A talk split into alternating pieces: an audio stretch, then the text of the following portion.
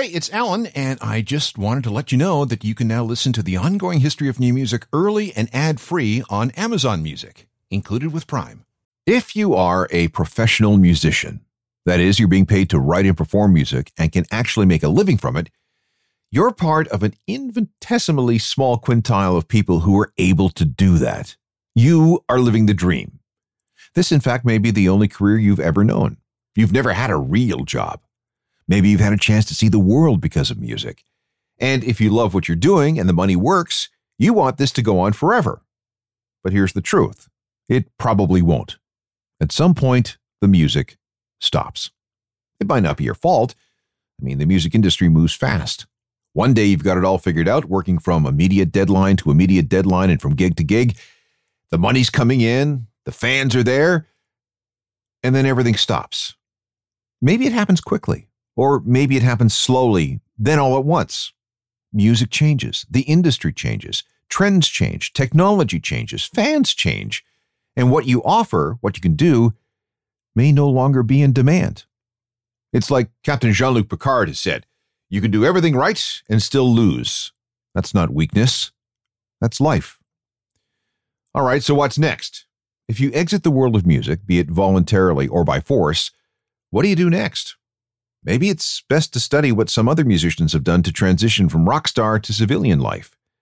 This is a look at examples of life after music. This is the ongoing history of new music podcast with Alan Cross. Career opportunity, the one I never knock. Every job they offer used to keep you at the dock. Career opportunity, the one and never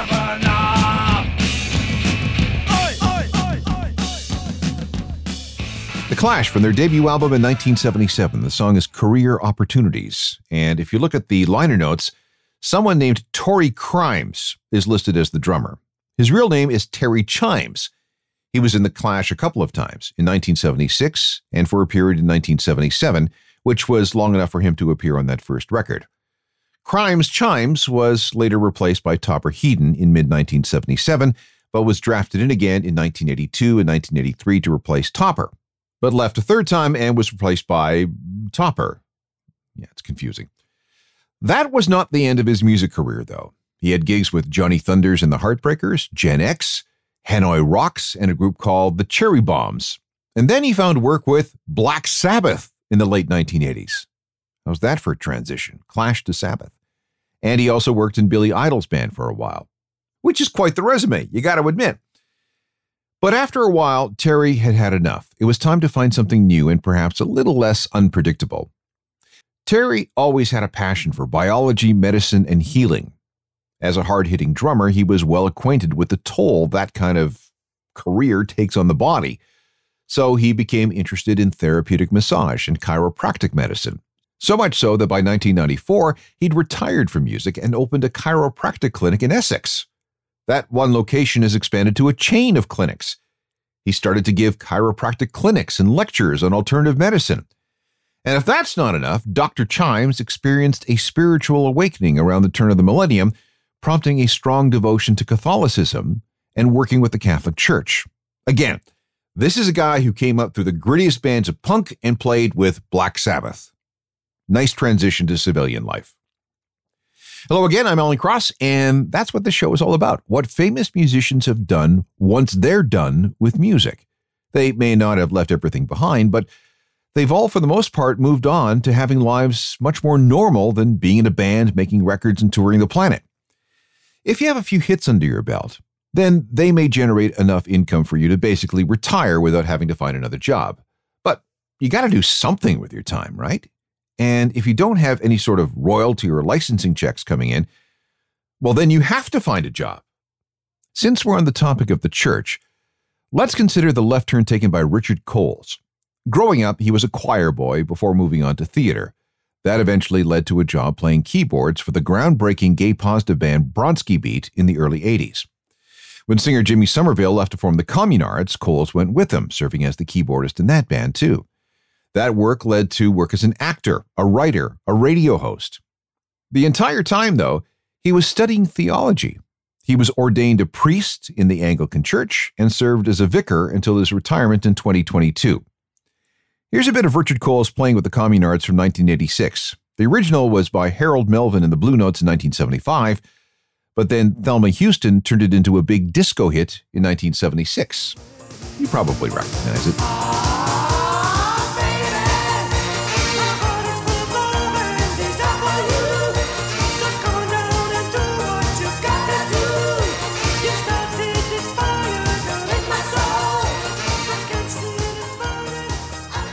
Now let's take the case of Blur drummer Dave Rowntree. He's fantastically lucky because he's been able to plant a foot in both worlds rock star and successful civilian worker. Dave has always been into space, astronomy, rockets, exploration, that kind of thing. In 1998, he and bandmate Alex James got a tour of the NASA facilities in Houston. Upon returning to the UK, they learned all they could about the European Space Agency and their project to send a probe to Mars. They spent the next few years helping to raise money and doing PR for what was known as the Mars Express mission, which carried a Mars lander called Beagle 2. Now, unfortunately, the mission failed when the craft crashed seconds before touchdown, but the probe did carry a recording made by Blur, a special instrumental call sign that was supposed to sing out once the probe successfully touched down.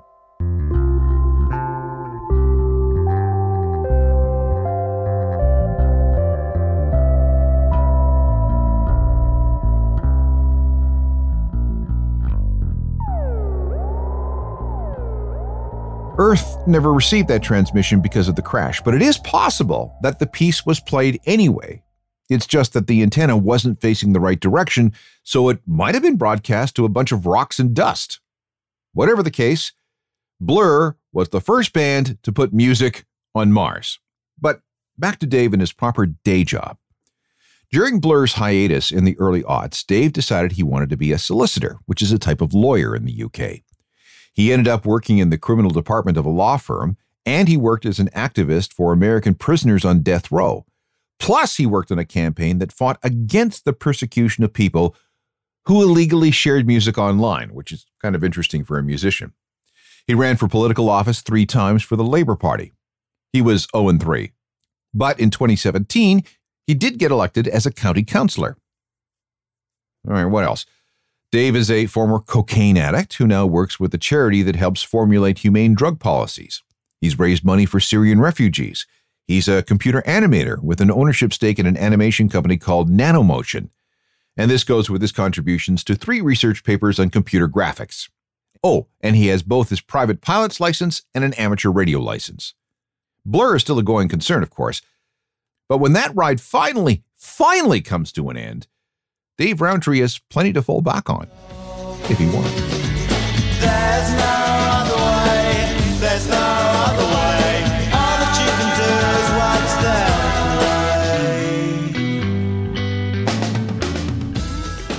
there Another guy who has created a backup plan for his music career is Ivan Moody, the frontman for the Las Vegas band Five Finger Death Punch.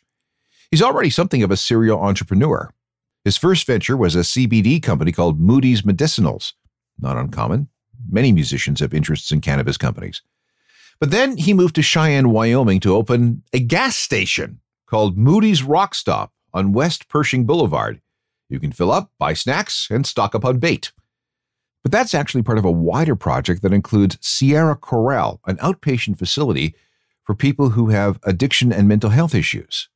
And now that you know that, the lyrics from this 2020 song called A Little Bit Off make a lot more sense, don't they? See, I'm a little bit off today. I cannot put my finger on it. Got up a little off today just to play that same old song. I don't really want to try today. I see nothing in my reflection. I'm a little bit dry today. I feel like I could die today. When we come back, more jobs for former rock stars.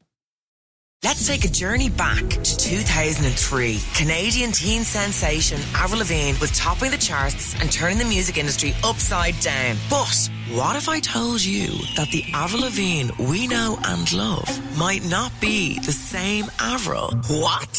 Did Avril die? Was she replaced by a doppelganger? I'm Joanne McNally, and I'm doing a deep dive into a notorious internet conspiracy. Who replaced Avril Lavigne? Listen wherever you get your podcasts.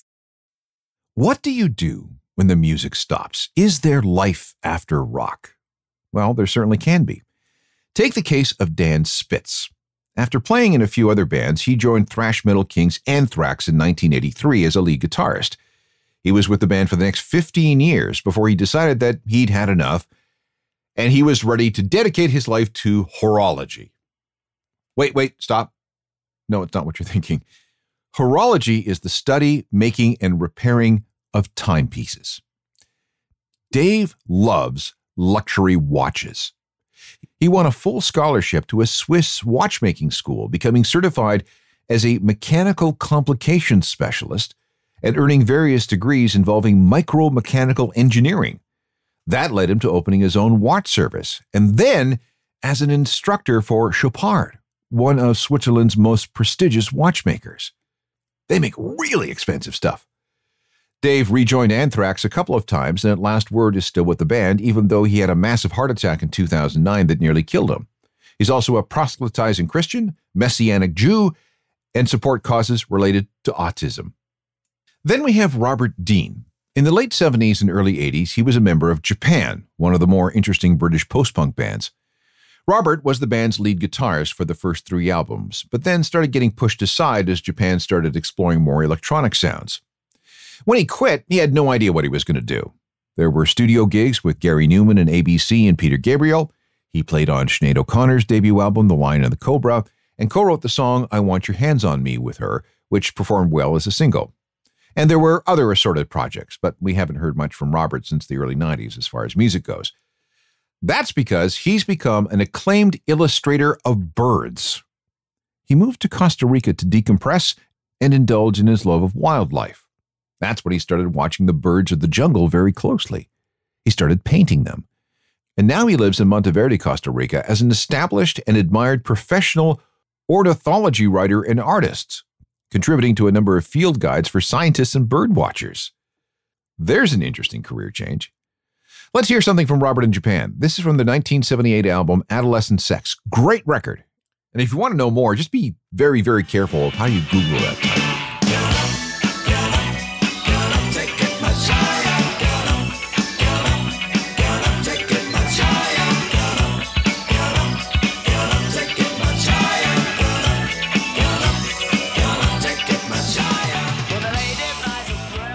One of my favorite bands of the Britpop era was Elastica. They started making noises in 1994 and featured Justine Frischmann, a former member of an early version of Suede. When Elastica's debut album was released in March 1995, it became the fastest selling debut album in the history of the UK. Big chart success, worldwide sales north of a million, plenty of radio airplay, tons of awards. They were nominated for the Mercury Prize. And Justine hooked up with Damon Albarn of Blur, and together acted as the first couple of the whole Britpop scene. But then things got hairy with drugs and intraband relationships. It seemed that everyone in Elastica was too strung out and too angry with each other to come up with enough material for a second album, so fans waited and waited and waited. Finally, a record called The Menace showed up in the spring of 2000. But by then it was far too late. Britpop had died off years earlier, the songs weren't there, and sales were, well, dismal. So Elastica did the proper and mature thing and announced a mostly amicable breakup. Most of the members stayed in music in some capacity, except Justine and guitarist Donna Matthews. She too went into the church, becoming a pastor and works a lot with outreach to the homeless. Justine kept a toe in music, helping to develop the career for one time roommate MIA. She also pivoted to television, hosting two series for the BBC on architecture, her dad was a big architect, and she studied architecture for a while before bailing for a career in music. In 2005, she moved to Colorado, where she enrolled in a master's program in a small Buddhist inspired university to learn everything she could about visual arts. It turned out that she really liked living in the States. No one knew who she was, and unlike the UK, there wasn't someone always around digging into her personal life. So she decided to stay in America. Now, Frischmann is an acclaimed painter living in San Francisco, I think, and is married to a meteorologist named Professor Ian Faloona.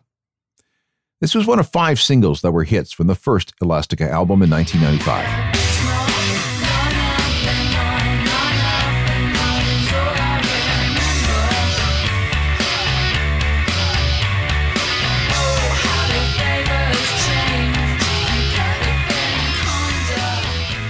What else have people decided to do, or at least in addition to a full time music career?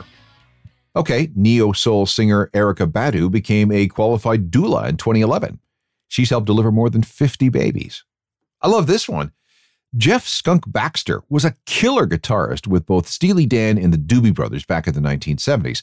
But one day, he got to talking to his neighbor, who was a retired engineer who had worked on Sidewinder missiles for the American military. Baxter became fascinated by the subject and threw himself into the whole thing. He noticed that there were some similarities between high end recording studio gear and some of the technology and hardware used by the military, and that included things like large capacity digital storage devices and data compression algorithms. That led to a paper, he wrote, on how the U.S. Navy could turn its offensive Aegis missile system into a defensive one it made it to his congressman, who passed it up the chain. And that sparked enough interest that Baxter was called in to consult on various military matters as an expert. Remember Ronald Reagan's Star Wars initiative? Baxter was part of that. Spy satellites? Baxter. The fight against terrorism? He's been involved in that too. And here's another one of my favorite career switches. Jim Martin was the guitarist with Faith No More during their run in the late 80s and early 90s. But by 1993, things weren't going so great, so he was fired and hasn't been back since. Instead, what he's done is developed a passion for, wait for it, growing giant pumpkins at his home in Castro Valley, California. He's grown pumpkins competitively, which is a real thing in some circles. He says it was a gardening experiment. He had some seeds he found at his local hardware store he had an open patch of yard. He had some time on his hands, so he started growing giant pumpkins in 2000. And we're talking about extreme pumpkins. In 2005, he grew a gourd that officially weighed in at 1,087 pounds. He didn't win that particular competition, but it was close. And at one point, he was named one of the five best giant pumpkin growers in America. Here's Jim from Faith No More their biggest hit from an album called The Real Thing in 1989.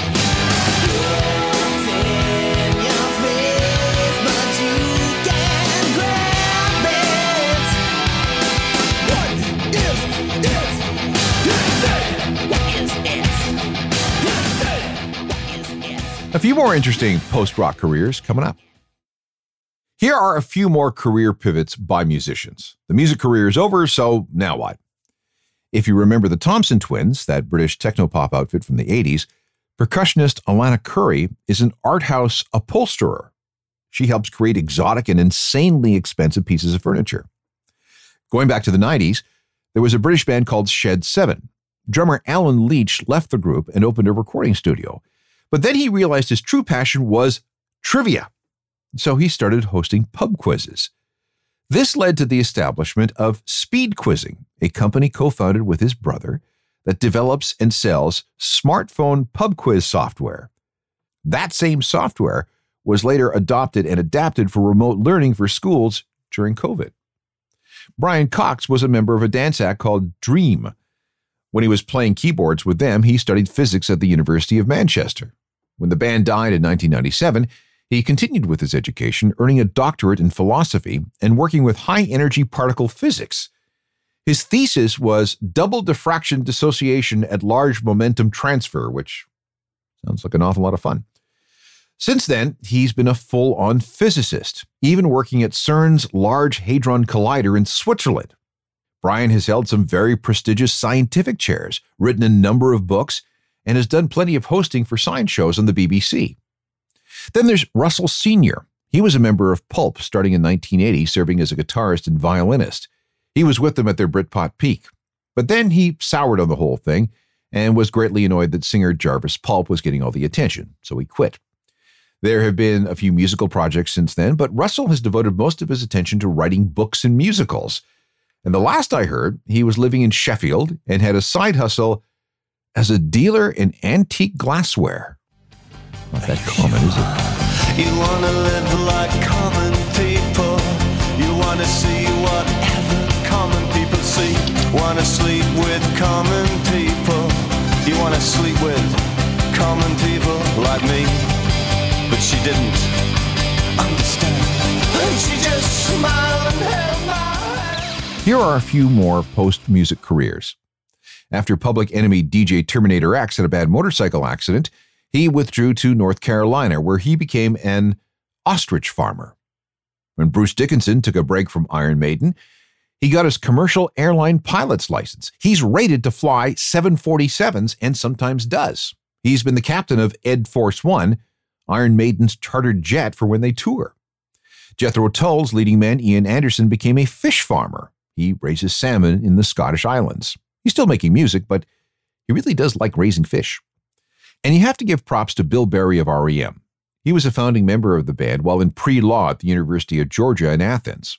Over the years, he also played a variety of instruments and co wrote hits like Everybody Hurts and Man on the Moon, among others. Then came a transformative moment on March 1st, 1995, when he suffered a brain aneurysm on stage while he was in the middle of singing some falsetto background vocals to a song called Tongue. Emergency brain surgery and months of healing followed. Bill rejoined the band later in the year, but things just weren't the same. Here's a quote I didn't wake up one day and decide I just can't stand these guys anymore or anything. I feel like I'm ready for a life change. I'm still young enough that I can do something else.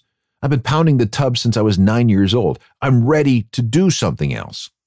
And so in November 1997, it was announced that Bill was stepping away from the group. I'm at a point in my life where my priorities have shifted, he said. I loved my 17 years with REM, but I'm ready to move on to a different phase of my life. Okay, so what would that phase involve? Gentleman farmer. Bill retired to a hay farm in Watkinsville, Georgia, at the end of a long lane off Old Farmington Road. He and his girlfriend bought the 60 acre property in the late 1980s when they both became alarmed at how crack was being entrenched in Athens. He paid about $2,000 an acre with the idea of this being an investment. The thinking was he would later flip the land for a profit. But then he really got into rural life. He spent some time driving around in a tractor, and the farm also came with some sheep, which he really liked looking after. These days, a caretaker looks after most everything on the farm. About the only thing Bill does is sometimes tend to a garden on the property. He's generally kept a low profile all these years and seems to be really, really happy. Here's another Bill Berry co write.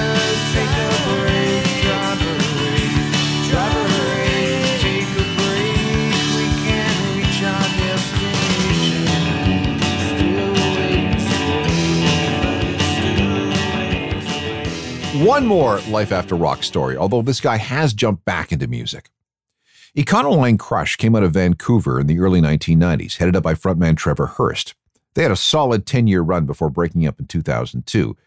Whatever the case, they returned in 2006 to record and play sporadically.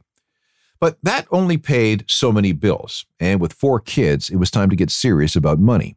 So in 2011, Trevor went back to school at the age of 45. He'd always been interested in psychology, plus, he'd had his share of alcohol and addiction demons over the years. So he enrolled in a psychiatric nursing program at Brandon University. When he graduated, Trevor found that he really didn't fit in with the local health authority. And that's when a friend pointed him towards a job at Canupawakpa, a Dakota community in southwest Manitoba. They'd been looking for someone to help them out for two years.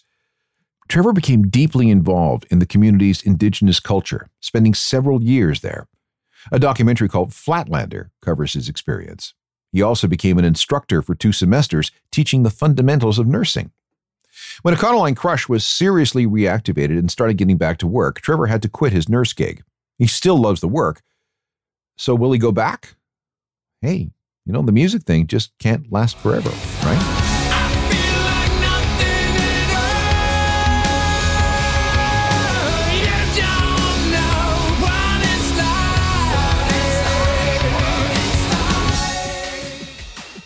If you're a musician, it's got to be really, really hard to face retirement. After years of being immersed in music, performing, touring, and everything else that lifestyle entails, for everything to just stop must be incredibly weird and unsettling, especially when a normal retirement isn't a choice. Maybe you come to the end of the line with your record label. Mm, you know, music trends change and leave you behind. The band falls apart. Health issues intervene. It's time to spend more time with the family. Or maybe you just lose your passion for it. Few give up music entirely. They might teach, play the occasional gig with friends, work as techs and roadies, get jobs with events like festivals, get involved with music industry organizations, and make music for themselves at home. Others, as we've seen, go in entirely different directions. Rapper Vanilla Ice renovates and flips houses. MC Hammer became a pastor. Original Smashing Pumpkins bass player D'arcy Wretzky has a horse farm. Lenny Kravitz continues to make music, but is also a condo developer and an interior designer with projects all over the world. At the very least, you need something to do with your life, right? And like I've been saying, the music just can't last forever, can it? There are hundreds of programs like this on dozens and dozens of topics available as podcasts. Go to any podcast platform and download as many as you can handle. If you have any comments or questions, look me up at alan at alancross.ca, or you can head to my website, a journal of musicalthings.com, which is updated with music news and information every single day. Plus, there's always Facebook, X, Threads, Instagram, and whatever other social media platform is in vogue at the moment. Oh, and don't forget about my true crime and music podcast called Uncharted Crime and Mayhem in the Music Industry. It's available everywhere too. Technical productions by Rob Johnston. talk to you next time. I'm Alan Cross. You've been listening to the Ongoing History of New Music podcast with Alan Cross. Subscribe to the podcast through iTunes, Google Play, Stitcher, Spotify, and everywhere you find your favorite podcasts.